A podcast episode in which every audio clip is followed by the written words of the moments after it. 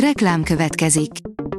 Ezt a műsort a Vodafone Podcast Pioneers sokszínű tartalmakat népszerűsítő programja támogatta, mely segít abban, hogy hosszabb távon és fenntarthatóan működjünk, és minél több emberhez érjenek el azon értékek, amikben hiszünk.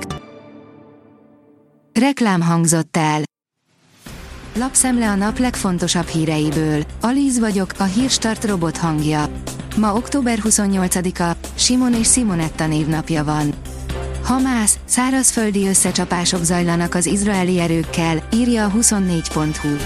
A Hamász állítása szerint szárazföldi összecsapások zajlanak az izraeli erőkkel a gázai övezet északi részén írja a BBC.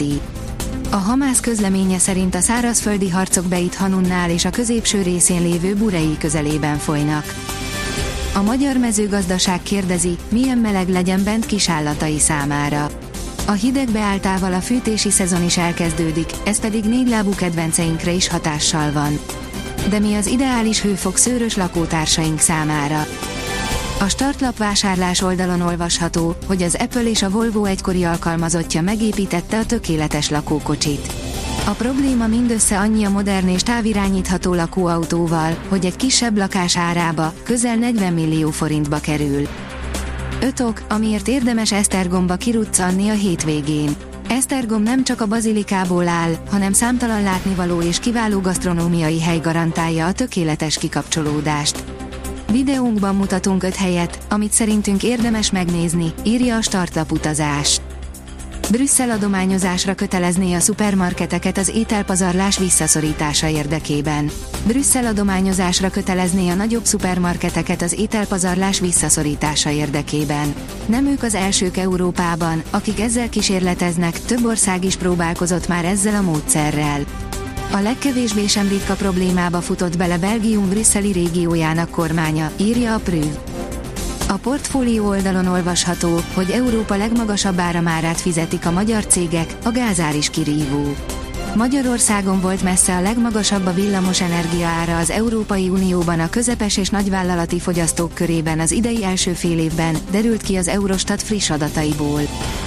A magyar hírlap szerint nem kért bocsánatot palesztin barátnak vélt posztja miatt, kirúgták a holland válogatott csatárt. Végleg megvált kétszeres holland válogatott szélsőjétől, Anvár Elgazitól a Mainz labdarúgó csapata. Hamilton, én nehezen viselném, ha úgy kritizálna a főnököm, ahogy Perezt.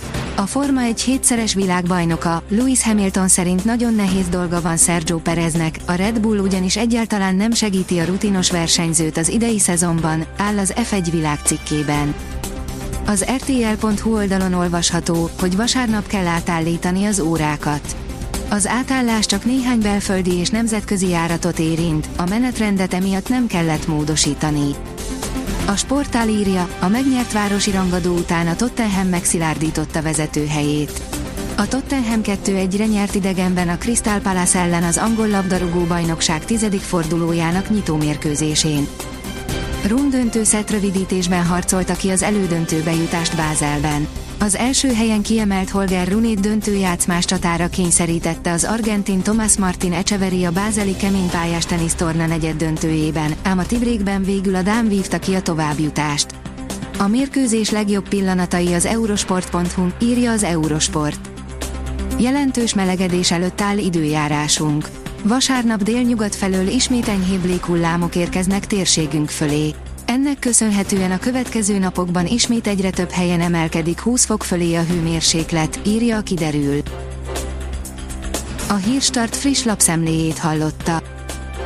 Ha még több hírt szeretne hallani, kérjük, látogassa meg a podcast.hírstart.hu oldalunkat, vagy keressen minket a Spotify csatornánkon, ahol kérjük, értékelje csatornánkat 5 csillagra. Az elhangzott hírek teljes terjedelemben elérhetőek weboldalunkon is. Köszönjük, hogy minket hallgatott!